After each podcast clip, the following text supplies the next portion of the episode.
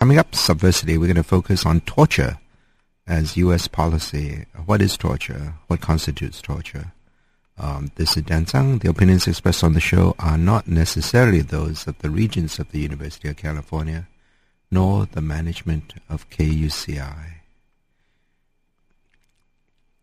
We'll be talking on the topic, what constitutes torture? Hi, this is Dan Tsang with Subversity here on KUCI 88.9 FM in Irvine. Uh, with us is a re- representative from the Center for Constitutional Rights, uh, a group that has been at the forefront of defending uh, folks in uh, Guantanamo, for instance, and also um, in uh, civil liberties work uh, for dozens of years. with us is Lynn Cates. Welcome, Lynn. Hi, thank you so much for having me. Uh, Lynn is uh, organizer with the Guantanamo Global Justice Initiative at CCR. And you're a lawyer, you're a member of the Lawyers Guild, and you're active in its, uh, you're co-chair of the Middle East Subcommittee and a community activist with New Jersey Solidarity, uh, activist for the liberation of Palestine, and Al Awad Ordia, Al Awda, the Palestinian Right to Return Coalition. Uh, you, you got your JD uh, last year from Rutgers University School of Law. Yes. And, uh, so, um, um, d- is it true that at CCR everybody gets paid the same now? Still, uh, they used to be like that. Uh, it's it's not a, a, collective anymore, but we have a collective bargaining agreement um, where you know all members of the union, and while CCR itself hasn't run as a collective for um, for over a decade now. Ah. Um, you know, CCR staff um, are unionized and, and organized and, and you know are, are part of that environment. You know, I mean, and and have a much you know better environment as, as unionized legal workers than many other unionized legal workers. Oh, for sure. Uh, the probably law law uh, what law firms are not unionized probably mostly. No, no. I mean, honestly, most most uh, legal workers who are unionized are doing public interest work of some form or another, whether it's legal aid work or um, you know work at a, a nonprofit organization or another kind of legal services organization.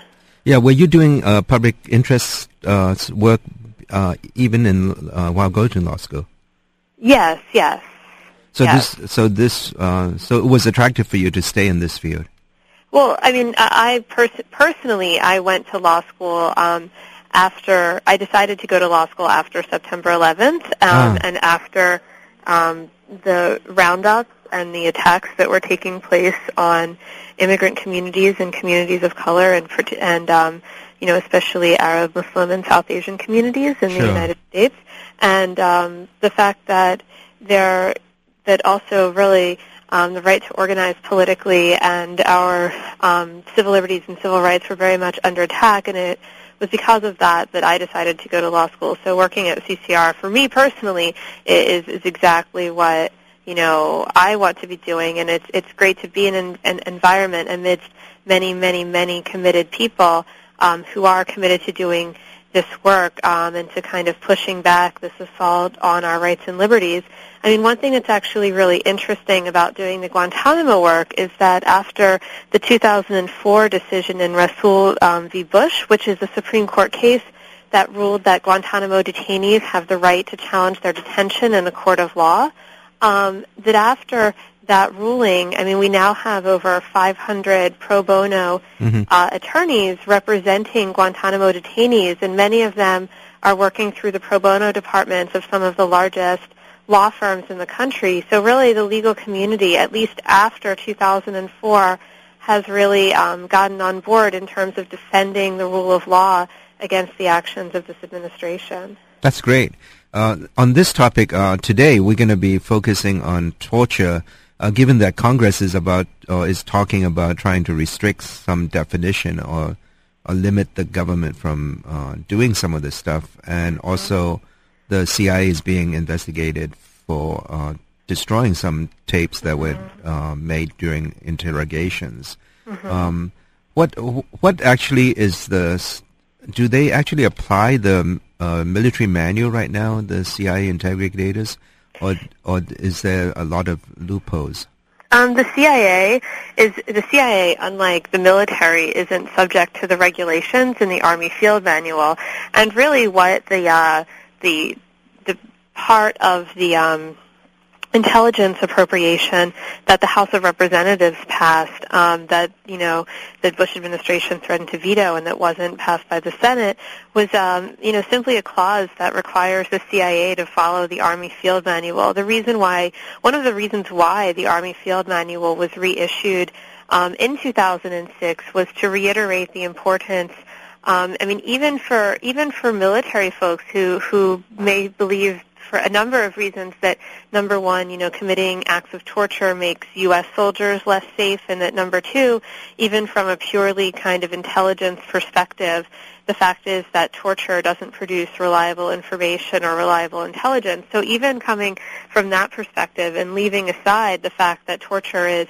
illegal, completely unacceptable under international law or any, you know, standard of, of human rights and human decency, um, you know, the, the U.S. military also rejected torture, and really that's what this particular piece of legislation was about. It's quite unremarkable, really, when you think that the CIA would, you know, have to follow um, would have to follow military procedure, right? right? But this administration has claimed time and time again that the CIA has the right to be above the laws of the United States you know, where torture is already banned, torture is already against U.S. law as well as international law, that the CIA has to follow the laws of this country and has to follow the laws of the world. And, you know, that's not a, a radical statement by any means, but, you know, this administration is committed to rejecting even that mild limitation on the behavior of the CIA. I was particularly interested in this, what's euphemistically called stress positions, uh, where uh, somebody detained is forced to stand, uh, sometimes with their hands tied behind their back, and just stand for hours on end. Is that actually considered torture? Well, yes. Um, I mean, stress positions and the use of stress positions are actually, um, in a lot of ways, if you look at the kinds of torture that are used today, not just by the U.S. and the CIA, but elsewhere around the world, for um, in, in where, where torture is used, you know, forms of torture that are often most effective, very physically damaging as well as psychologically damaging, don't leave a mark on the body. You can't look at somebody and see the scars and the bruises, but stress positions and forced standing, um, whether it's being positioned with arms above one's head, being forced to stand um, on blocks of two different heights, um, being, you know, forced to to have, you know, one's hands tied behind one's back to one's ankles. I mean, there are a number of, of stress positions, and they produce both, you know, excruciating physical pain um, and, and muscular pain and joint pain, but also, um, you know, carry with them an, an intense, uh, an intense psychological pain as well, um, because detainees forced into stress positions, being told not to move and being forced not to move from those positions is um, is, is a central kind of feature of the use of that form of torture. And it's something that, you know, Donald Rumsfeld explicitly authorized the use of stress positions, even though stress positions of this type are kind of internationally recognized as torture and certainly as a form of uh, cruel and inhuman treatment. Didn't he say that he's, he stands a lot during the day, so what's wrong with standing? Yes, he, he said the same thing. I mean, kind of comparing the idea of like walking around and leaning on one's desk to being forced to stand up straight in an interrogation cell without the ability or the potential even to move. Um, if Donald Rumsfeld were standing in a stress position every day for this many hours, he wouldn't be walking around as the Secretary of Defense. So to make those kinds of comparisons, I think really just reveals the absolute kind of impunity and disregard for human rights and for the absolute humanity of the people that, that the U.S. was detaining. It definitely it, trivializes it. And, yeah. Uh, um, would 14 hours be considered extreme? Yes. Yes. I mean, I mean, forced standing for anything above um, for for standing for anything above a few hours. And again, this is for standing where people don't have the ability to move. You can't shift back and forth, you know, kind of on your legs and move around and do all the kinds of things that when people are generally standing that they're doing. The whole point of a stress position is that it induces physical and psychological stress.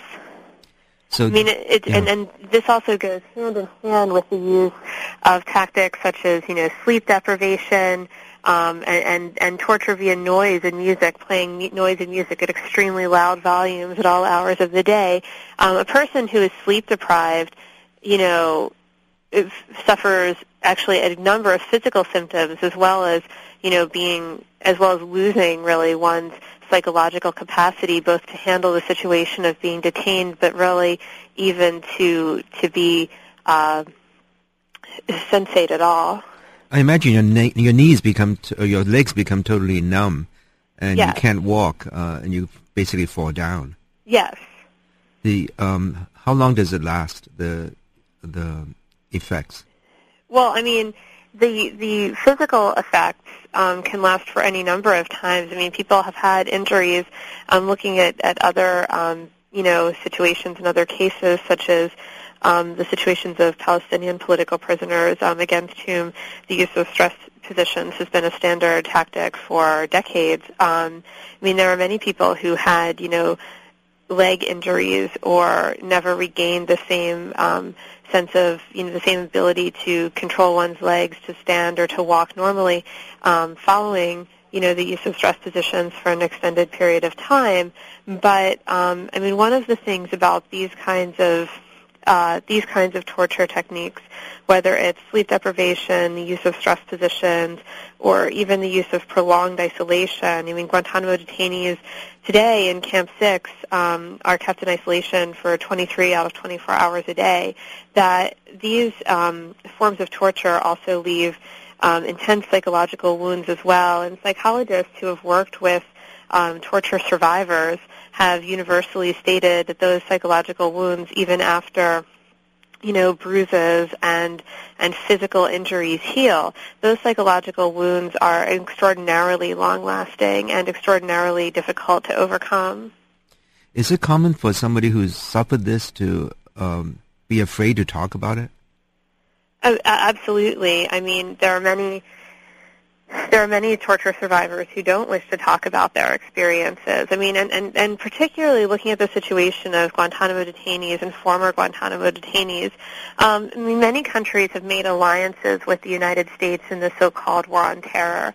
And people um, who have been released from Guantanamo or have been released from other forms of U.S. custody um, have very real reasons to be afraid about publicly speaking about the ordeals that they went through. And some um, former detainees have spoken up very clearly. I mean, uh, a book I really, really like to recommend is a book um, entitled Enemy Combatant by Moazzam Begg, who was actually um, who was a British citizen um, who was picked up by um, actually by Pakistani forces in Pakistan, transferred to U.S. custody, transferred to Guantanamo, um, and, and you know both suffered and saw a great deal of abuse, hum- humiliation, and torture in Bagram and Kandahar, and also in Guantanamo, and is really um, an incredibly moving uh, testimony to the experience of a Guantanamo detainee, but it's not just those kind of actually feel, fearing torture and,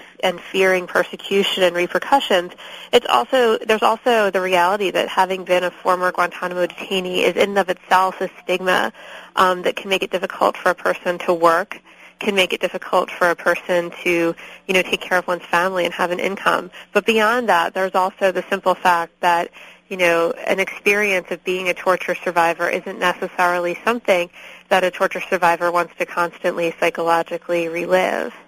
And it can, you know, and, and so it can be um, an incredibly draining experience to to to tell one story and to recount time and again um, the brutality and the horror of those experiences. So the um, the military manual was uh, there, there was so Rumsfeld Rumsfeld um, made an exception allowing this. Then it was already banned or what? Um, well, I mean, torture, t- torture, and the use of torture and the use of cruel and, and inhuman treatment has already has always been banned under the Geneva Conventions, and the U.S. is a signatory to those to those conventions. And as as a treaty that the U.S. is a signatory to, those conventions are part of the highest law of the land. Um, and so, so torture has always been illegal under U.S. law as well as illegal under international law.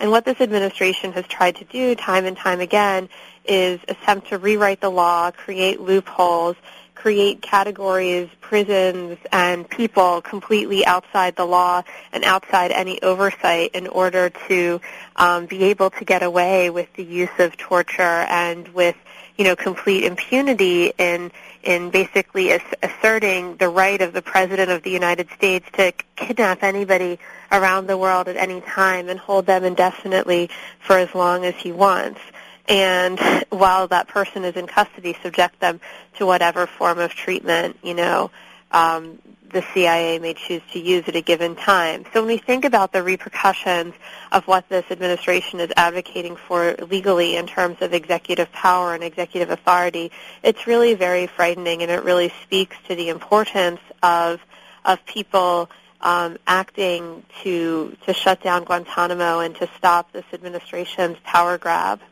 Have you seen this video that Amnesty International put out? Uh, it's a dramatization of somebody standing for hours, an actor actually. Uh, have you seen that one? Yes, I have. It's um, it, it's it's quite effective, and I think it should receive you know broad attention. I mean, one of the things is that people I think have a hard time visualizing or understanding exactly what these forms of torture mean. Um, and, and on the CCR website, which is ccrjustice.org, one of the videos that's available on the website is um, by uh, French journalist Henri Alleg, who was um, subjected to waterboarding um, in Algeria, and he discusses his experience. And I think that hearing that experience, as well as seeing videos like the one that you mentioned, really helped to bring home um, the very personal, real consequences of um, what the CIA is doing um, around the world. And, and, and you know, the reason why there is congressional oversight of the CIA now is because of the fact that um, is because the the CIA's role in overthrowing um, democratic governments around the world, um, assassinating people, and otherwise kind of internationally subverting the rule of law, um, you know, came to light in the 1960s and 1970s. And what this administration is trying to do now is return the CIA to appear to a place when it can do whatever it wants and it can basically engage in in a war of terror around the world under the pretext of engaging in a, a war on terror.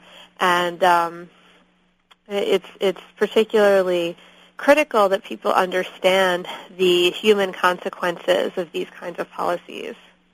Yeah, the you mentioned Henri uh, Alleg, and his book is actually called uh, "Question." Uh, the question and he's the author of this book uh, that he wrote about his waterboarding experience during the Battle of Algiers, uh, and it's published by University of Nebraska Press last year, 19, yes. 19 uh, 2006. Yes. Um, and uh, you also mentioned, uh, I, I, I, mentioned the Amnesty International um, yes. that you also said you saw, and that's called uh, Waiting for the Guards. And mm-hmm. there's a there's a link actually on the Subversity website at kuci.org slash tilde D T S A N G to watch that. Um, do you feel that uh, then that um, anything the Congress is trying to do right now this last week is, is that's not going to address any of this, right? I mean, um, in terms of uh, which things the Congress uh, didn't one House pass a, re- a resolution uh, that this whole thing to try to restrict um, what the government can do uh, to follow the Uniform Code of Justice or whatever. Yes. Um, that doesn't really affect um, this part of it. I well, mean, the, the, stress position stuff that Rumsfeld authorized. Well, yes, yes, it would. Um, it would. But the, okay. the, the, the reality is, is that it was passed by the House as part of the Intelligence Authorization Bill, um, but it was not passed by the Senate, ah. and um, the administration has pledged to veto um, such a bill. Hmm. So um, when the bill comes out of committee, it's unlikely that this provision will be included, although we think that any um, you know Congress or president that's claiming to to speak for the people in the United States, should you know be clear and take a stand for the law of the United States and the world as well, which means you know ending torture. I mean, adhering to the guidelines for imprisonment and interrogation in the Army Field Manual is about as far from a radical demand as as one can get. Um, I mean, it's really? not what's it's it, it's not what's needed. It's only a very small step. You know, the fact that these people are being detained without charges, the fact that these people are being denied access to any form of, le- of legal repercussions. I mean, these are the fundamental problems. Um, this, which is only a mild amelioration, is in and of itself, um, you know, being rejected by the administration. But but that's what this what the House legislation and that clause within the Intelligence Appropriations Bill um, was designed to do, which is to tell the CIA that it has to abide by military regulations in interrogation and imprisonment. So, do you feel that um, any of the presidential candidates uh, will be better on this issue? I mean, do you uh, uh do you see the? I, I, I suppose do you? I mean, do you have any faith that anything's going to change with an election?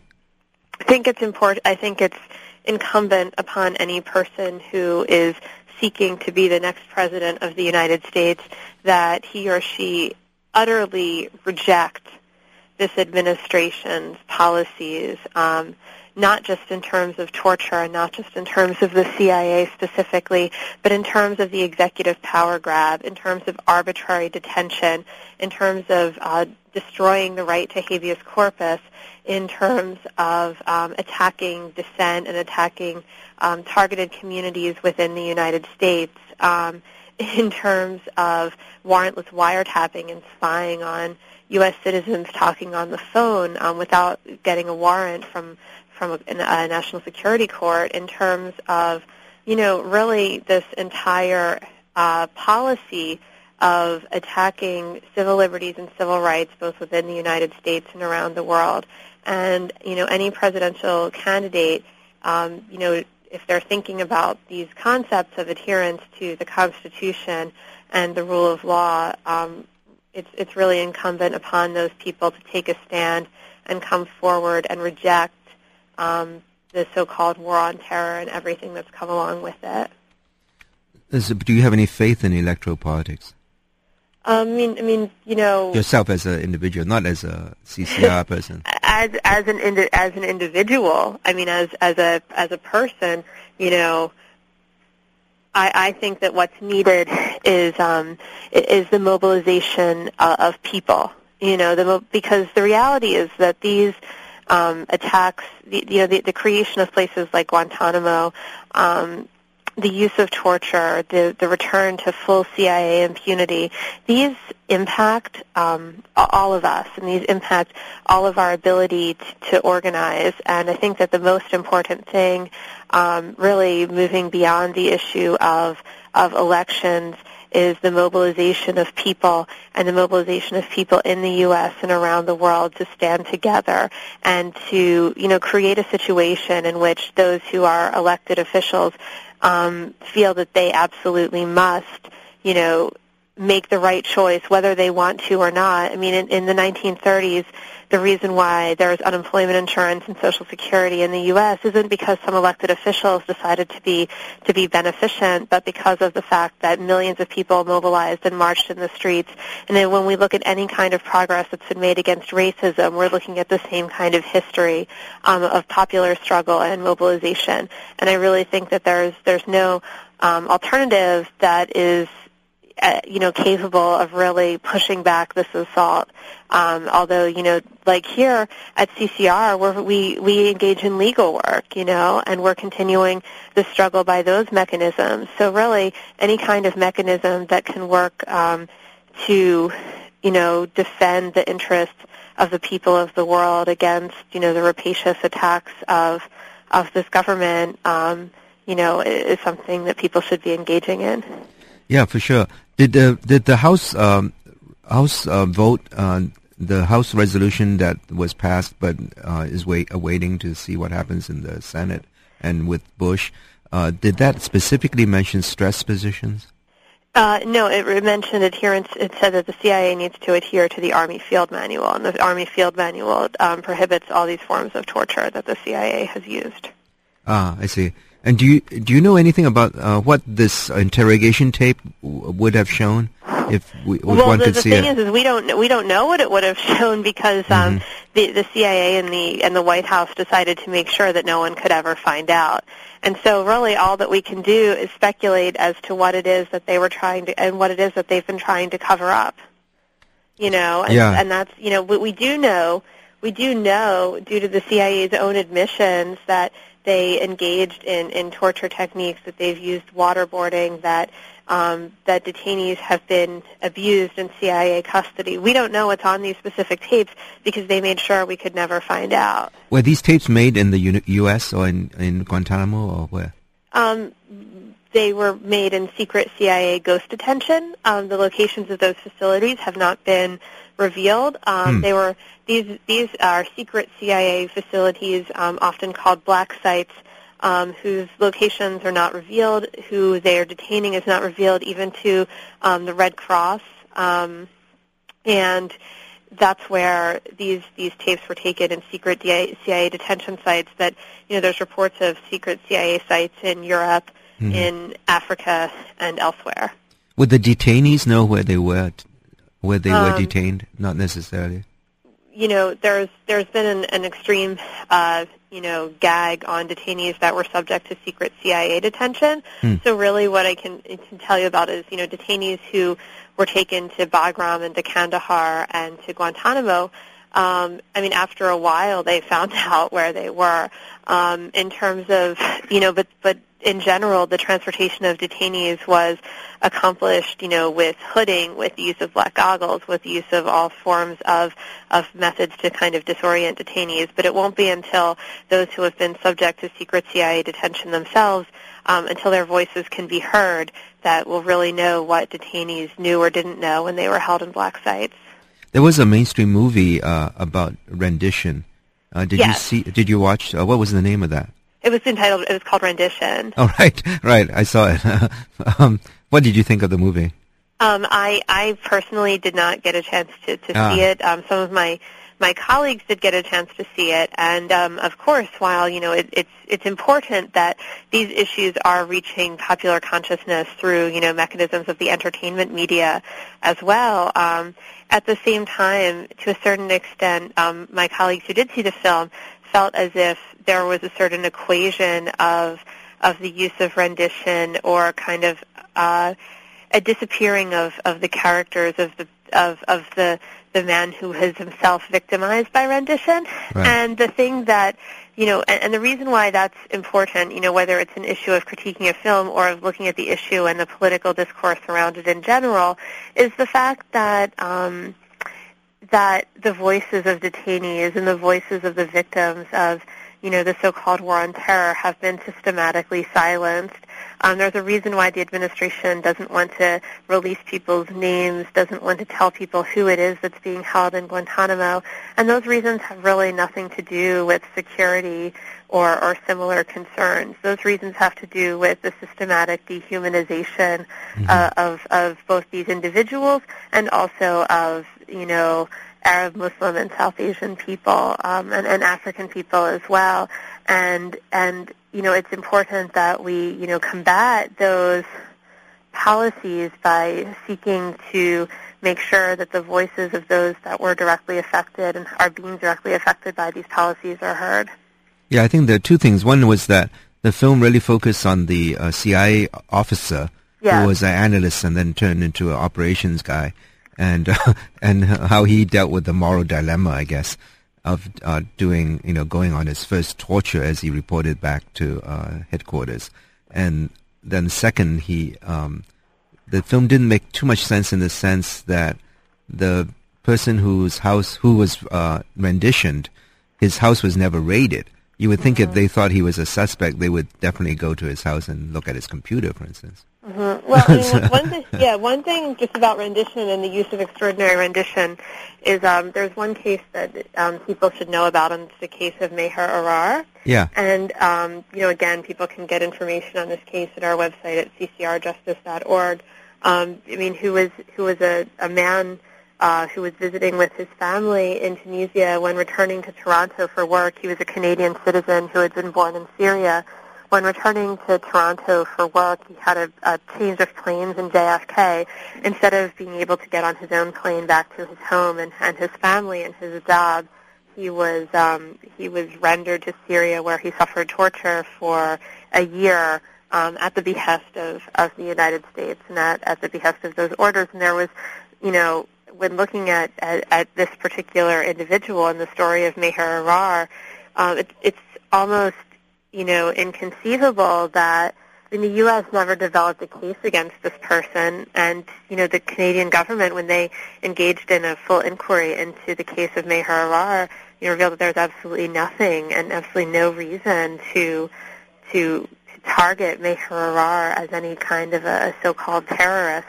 Yet he he was subject to, you know, in his case, is probably one of the most prominent examples of of the use of extraordinary rendition. Yeah, the government in Canada actually issued a couple of reports on that. Yes, uh, yes. And that's worth uh, looking for in, in your library. And I actually just ordered that for the UCI library mm-hmm. uh, recently. Um, so uh, thank you very much. Um, thank you. Yeah, Lynn, uh, for talking f- with us on this really horrible issue. And uh, um, good luck with your work. I know you do excellent work at CCR.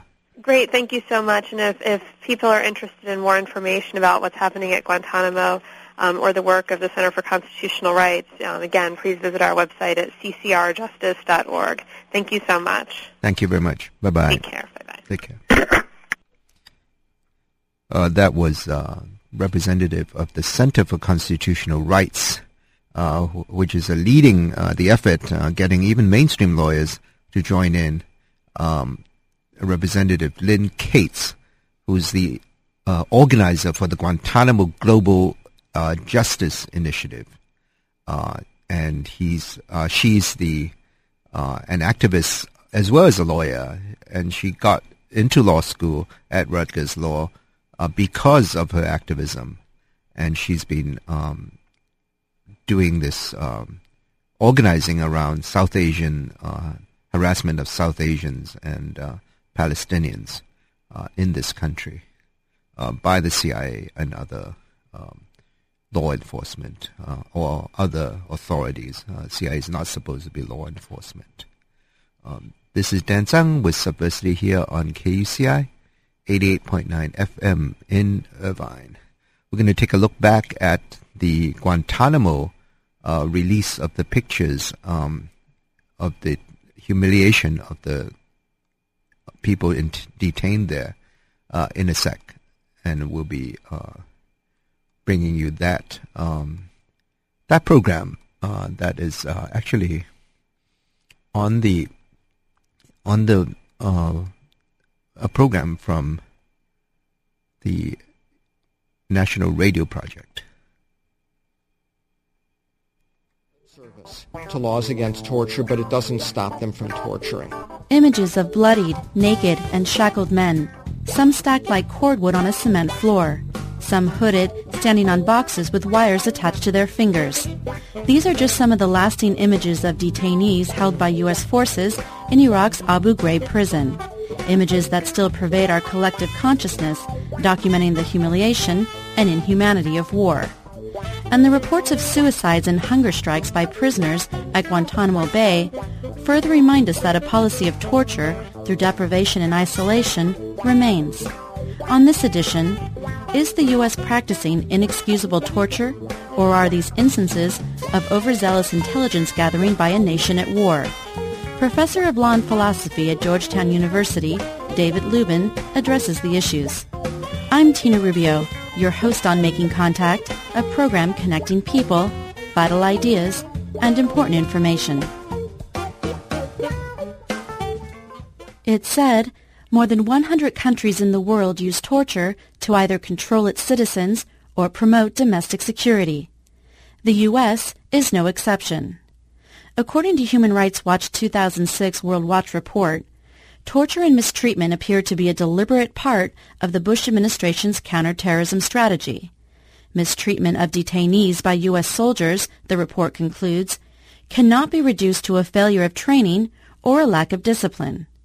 But the Bush administration argues that the instances of abuse and torture are limited to a few individuals, adding that those involved have been held accountable for their actions. David Luban, professor of law and philosophy at Georgetown University in Washington, D.C., has written and spoken extensively on the subject of torture. Recently, he spoke at an event in San Francisco hosted by Survivors International, a nonprofit that provides medical and psychological help to victims of torture. This is an excerpt from that speech. As I was walking from the train station uh, to the office, uh, I was thinking that this is an incredibly uh, beautiful day and a colossally grim subject to spend the evening discussing. And uh, also that if I'm able to do my job correctly, you'll leave much more depressed than you were when you came in. Um, but uh, with that, with that as the due warning, uh, I, what I'd like to do is simply uh, um, sketch the legal landscape of the current torture debates. Explain what the legal issues are that are being talked about now that are still live, open legal issues now. And if we have some time, discuss a little bit uh, some of the moral arguments about, uh, about torture. Um, I've worked on and off in uh, Georgetown's political asylum clinic, where most of the clients that uh, I have personally dealt with um, have survived one form or other of torture. And the thing that strikes me about them, they're incredibly resilient people you know, with enormous amounts of spirit. And you know, if they weren't resilient, they wouldn't be in the United States seeking asylum to begin with. Uh, they wouldn't have made it over. Uh, it also becomes clear after being with them for uh, days, weeks, that uh, they all have ghosts. Um, somebody who is lively and uh, you know funny, chatty. It turns out that uh, you know his dreams aren't right um, that his hair is falling out. I mean, there's classic symptoms of post-traumatic stress disorder, and it's really the past coming back uh, to haunt him. Now, let's go back to September 11th uh, and the immediate aftermath. It seemed almost right away, that is, within the first two weeks of September 11th, news media were already talking about torturing terrorists, terrorist suspects, terrorist informants. And I think in some sense this isn't surprising. I, you know, September 11th was such a ghastly shock. Um, I think that most of us probably felt a tremendous mixture of anger and a tremendous and fear. You know, living in Washington D.C. and working just a few blocks from the Capitol, I know that in you know for months actually for more than a year after September 11th. Every time I drove to work, I felt as though I had a big target painted on my back.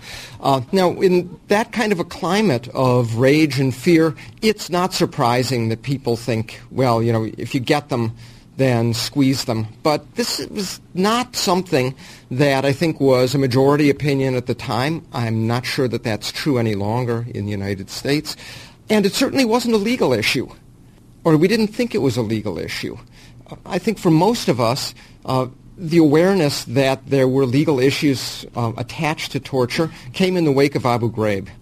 Uh, two mon- within two months of Abu Ghraib, CBS News and uh, Seymour Hersh uh, both revealed the uh, well, first the, the, photographs and then the Bybee Memorandum, which was the the first of the torture memos that was written in the Office of Legal Counsel of the Justice Department, which is the elite group of lawyers that uh, advises the executive branch, and that seemed to license almost anything uh, for interrogational purposes and had some extraordinary legal conclusions, including that if the president ordered uh, American uh, authorities to torture, then criminal laws against torture could not be applied to them. And it sketched out uh, criminal defenses to charges of torture. Um, and had extraordinarily narrow definitions of torture uh, as uh, being something's not torture unless it gives you pain that's equivalent to organ failure or uh, or death. Uh, now, right after the Bybee Memorandum, it was as if the floodgates opened, and document after document came out, either through leaks or the government revealing it because uh, there was a scandal to deal with, so that uh, within less than a year um, after Abu Ghraib, Cambridge University Press published uh, the first anthology of these papers. It was called the Torture Papers, and it had over uh, a thousand pages of documents in it. One year later, Cambridge, with the same editor, Karen Greenberg, published The Torture Debate in America, which had more documents. Both those books were out of date by the time they were published. Um, we could put together another book of about three or four hundred pages of crucial torture documents that have come out since the publication of the torture date in America it was uh, this past fall. And I suspect that by the time that book came out, it would be out of date as well. And the reason is very simple. The government keeps acting and the lawyers keep lawyering. Now, the question is, how did we get there? So I think there are two things that we need to understand. First, uh, as background, is the entire worldwide movement from the beginning of the 19th century to outlaw torture. And secondly, the post 9-11 response of uh, lawyers and officials in the administration. So um, let, us begin with uh, the background. Uh, torture, as you know, probably everybody realizes, was an accepted part of judicial procedure and punishment in almost the entire world for most of human history and really only became something that uh, the law banned beginning in Europe in the 19th century. Uh, the big boost in the 20th century was the human rights revolution um, that began at the end of World War II.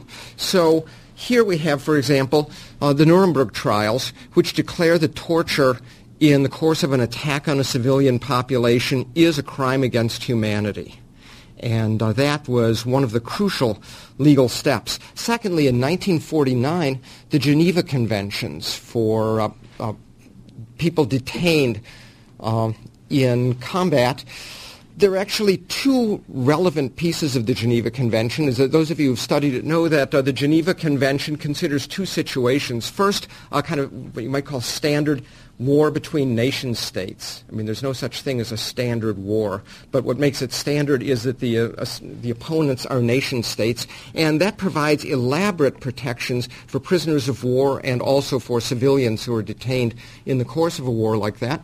Uh, torture and degrading treatment are, are labeled grave breaches of the conventions, and the conventions require all of the state parties uh, to criminalize grave breaches so that all the parties to the Geneva Convention, which today consists of every state in the world um, except, oddly enough, the island republic of Nauru, which has no military and is not a party to the Geneva Convention. Every other state in the world is a party to it, um, and the Palestinian Authority, the, the, PLO joined before there was a Palestinian Authority, are parties to the Geneva Conventions. Um, all of them are required to criminalize torture and degrading treatment. Um, now, that's for wars between nation states.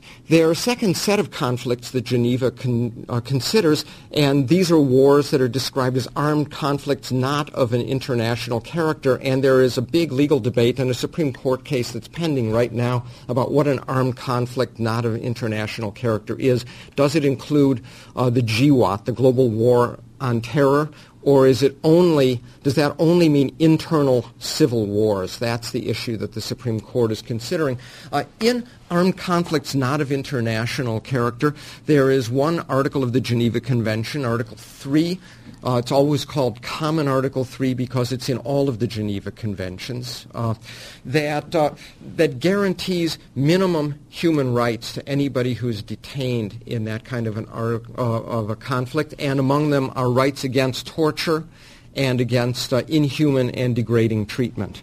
Uh, now, in, in federal law, the United States, as a party to the Geneva Conventions, has made grave breaches of Geneva a war crime and has also declared that uh, violations of Common Article 3 are war crimes. So in the federal statute book, we have uh, um, a war crime statute, and both of these are, are felonies that are punishable by, uh, by life imprisonment or death if, uh, you know, if the grave breach results in death. In addition, the United States is one of the 150 or so countries that are parties to the uh, ICCPR, the International Covenant on Civil and Political Rights, one of the UN's two basic human rights treaties. Um, the, uh, and uh, the ICCPR also forbids torture and inhuman and degrading treatment. Now, the real leap forward in the worldwide criminalization of torture was uh, the adoption, the entry into force of the Convention Against Torture, and uh, the United States is a party to the Convention Against Torture. And let me just briefly describe what's in it. Uh, it, first of all, has a definition of torture uh, as uh, the intentional infliction of severe mental or physical pain or suffering um, either by government agents or by people working in cahoots with government agents. So it gives a definition of torture um, that actually becomes the model for the definition of torture in U.S. law. Uh, secondly, it establishes an absolute duty on states to prevent torture. Um, one significant piece of that clause uh, says that no exceptional circumstances whatsoever, I'm quoting from it, uh, whether a state of war or a threat of war, internal political instability, or any other public emergency may be invoked as a justification of torture. So the Torture Convention says it doesn't matter if you're in a war or a civil war because the framers of the Torture Convention understood that governments always have the excuse that there's a compelling emergency and that's why we have to take this shortcut. So now the parties to the Torture Convention have agreed no shortcuts, no emergencies justify that shortcut. States pay lip service to laws against torture, but it doesn't stop them from torturing. That's David Luban, professor of law and philosophy at Georgetown University, speaking in San Francisco. We'll have more in a few moments. You're listening to Making Contact, a production of the National Radio Project. If you'd like more information or for CD copies of this program, please call 800-529-5736. You can also download programs or get our podcast at radioproject.org.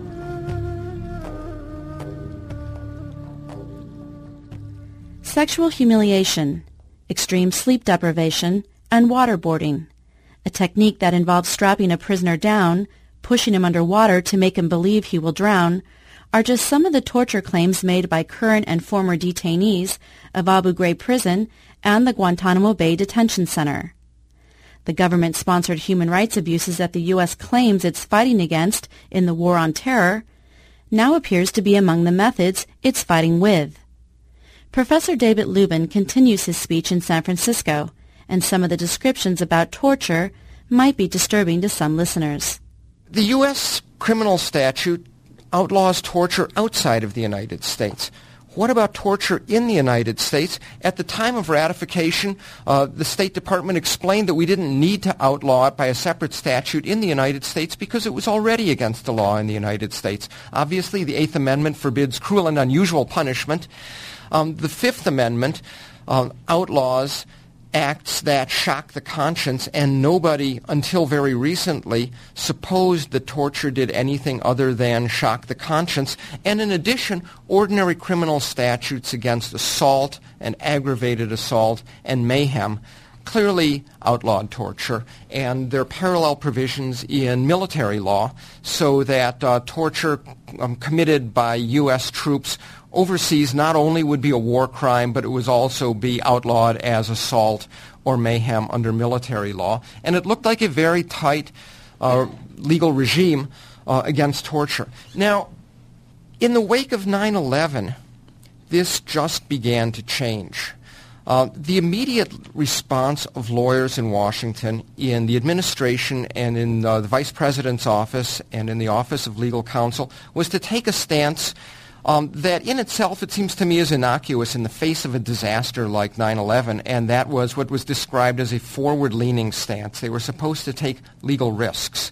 Uh, now, some of the early memoranda that have come to light uh, or have been seen by reporters, even though they haven't come to light, show what this means. Ten days after 9-11, there was a memorandum that came out of the Office of Legal Counsel um, that said that there would be no constitutional objection to the president using lethal force within the United States to kill innocent bystanders in an attempt to uh, get terrorists in the U.S., you know, which gave a sort of new and unsavory meaning to the old title, uh, We Bombed in New Haven. Uh, a couple of weeks later, there was a memo that also coming out of the Office of Legal Counsel that said that the president has absolute plenary authority to do anything that he wants to wage the war on terror and that it would be a violation of the separation of powers and therefore unconstitutional uh, for Congress to try to regulate what the president could do. And this actually was a kind of presage of uh, one of the arguments in the Bybee Memorandum, namely the, the so-called commander-in-chief override, that when the president is in his role as commander-in-chief, that just overrides every law. If the president orders torture, torture is not a crime. If the president orders murder, murder is not a crime. That's the argument. It's never been tested in court. Um, the Bybee memorandum has been withdrawn, but the earlier memorandum has not. Um, now, Abu Ghraib at first was described as and widely perceived as a complete aberration. This was not what the United States was about. This was unauthorized. These were poorly trained reserve military police. They were bored. They were under incredible stress from daily mortar attacks. Um, they had gotten weird all by themselves. And part of that is true. I mean, there were you know, some of the Abu Ghraib photos that haven't been released, which don't have anything to do with uh, torture, show that things had gotten weird. There's a photograph of uh, soldiers beheading a horse. Um, there are photographs of soldiers necking with the horse's head after it was beheaded. So clearly, this was uh, you know this was a group that had gotten disturbed. Um, but the basic story, which is this isn't what we do, turns out not entirely to be true. Um, it is what we do to certain people with high authorizations sometimes. Uh, now, I should say that the government has admitted to very little of this. We owe everything that we know to a number of intrepid reporters. So um, last November, there was uh, uh, a story on ABC News. Uh, CIA operatives had talked to reporters about what was being done with uh, high-value Al Qaeda detainees, and some of the tac- some of the tactics that were used are things like the cold room. Uh, the person is stripped naked, soaked in water, put in a room at 50 degrees, and then continuously soaked in water as he stays there indefinitely. There is short shackling. Um, you know, shackled to a, an eye bolt in the floor and made to stand for up to 40 hours. And there's the, uh, what has, you know, I think the most widely publicized of these tactics, which I think unquestionably satisfy the definition of torture, of inflicting severe suffering on someone, is waterboarding. Uh, this is a, te- a technique that is centuries old. It was the ducking stool in the witch trials.